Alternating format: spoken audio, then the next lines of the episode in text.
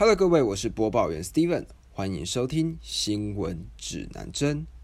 在这个节目里，我会和你们分享精选的国际大小事，还有我自己补充的观点与心得。以下为你们报道纽约市所提出的针头自动贩卖机计划。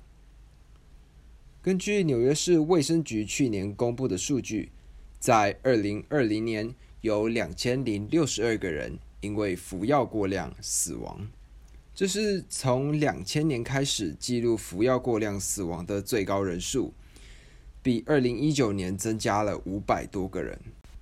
那么追究用药过量的原因，是因为美国疫情大爆发的这段时间里，许多工人阶层因为隔离的政策，他们不得不待在家里，而这也因此导致了他们没有办法拥有稳定的收入。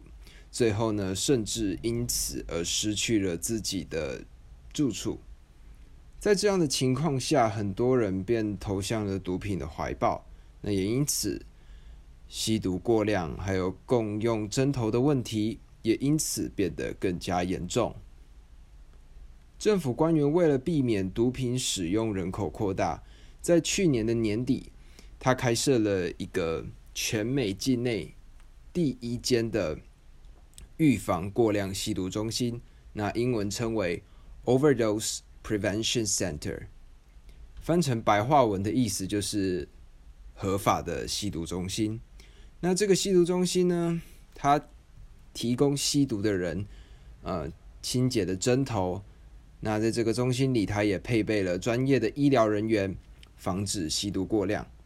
但随着 Omicron 的疫情再起，吸毒中心被迫关闭，那这导致了很多在这个中心内服用毒品的前常客因此而失踪，甚至死亡。那也因此，毒品的使用问题再次浮上了台面。为此，纽约市的卫生官员近期为了改善毒品用药过量的问题，提出了七十三万美元的贩卖机计划。这个计划中的贩卖机呢，里面主要是要免费的分发无菌的注射器，一些基本的卫生清洁用品，还有一种能够扭转鸦片用药过量的药品纳洛酮。那这个举动呢，是为了让这些吸毒者有自救的机会，而这个计划预期在今年要完成十台机器的安装。这是美国第一次成立合法的吸毒中心，那这样的举动招来了许多的批评。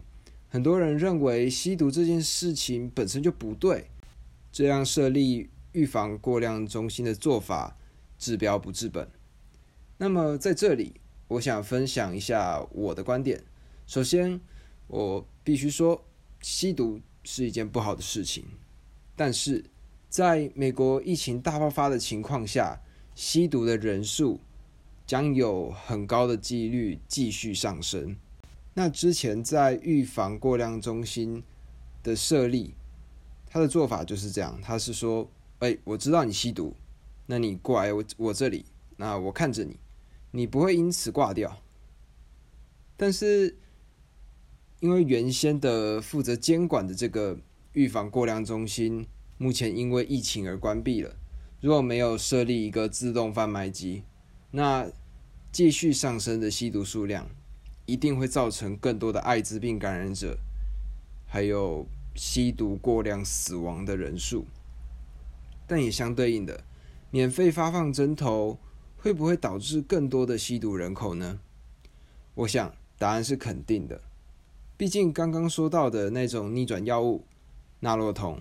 它的免费发放是为了避免吸毒过量的状况，而不是防止吸毒。所以呢，我相信吸毒的人口还是会增加。就目前来看，这个措施只是一种短暂的补救措施。拜登政府还是最终必须回来处理因为高失业率而引起的这些社会问题。但换个角度想。会不会这就像是我们在历史课本上面看到的那样？日本政府对台湾的殖民地实施的渐进式政策呢？这个做法是台湾日治后期为了有效管理台湾鸦片吸食人口所采行的一个策略。日本当时的执政政府官员认为，渐进式禁绝鸦片的可行性比直接禁绝高许多。因为直接禁绝鸦片会增加鸦片转入地下交易的风险，透过渐进政策可以有效掌控台湾人民，一来掌控总量，二来由政府控管。但是当时我们也知道了，这种做法终究是没有改善台湾鸦片成瘾的问题，反而导致了吸食鸦片的人口增加，也因此在日治后期。鸦片暴利是日本殖民地总督府的重要财政来源，曾经占当时总财政收入的百分之三十二。那么，拜登政府会不会让历史重演呢？成为合法的大毒枭呢？让我们拭目以待。讲到这里，这就是今天新闻指南针的内容。嗯，写稿录音虽然需要同整好多好多资料，但是。看到录出来的内容，心里还是有满满的成就感。那欢迎各位在下方留下你的五星好评，并关注我的 Podcast 及追踪我的 Instagram 账号。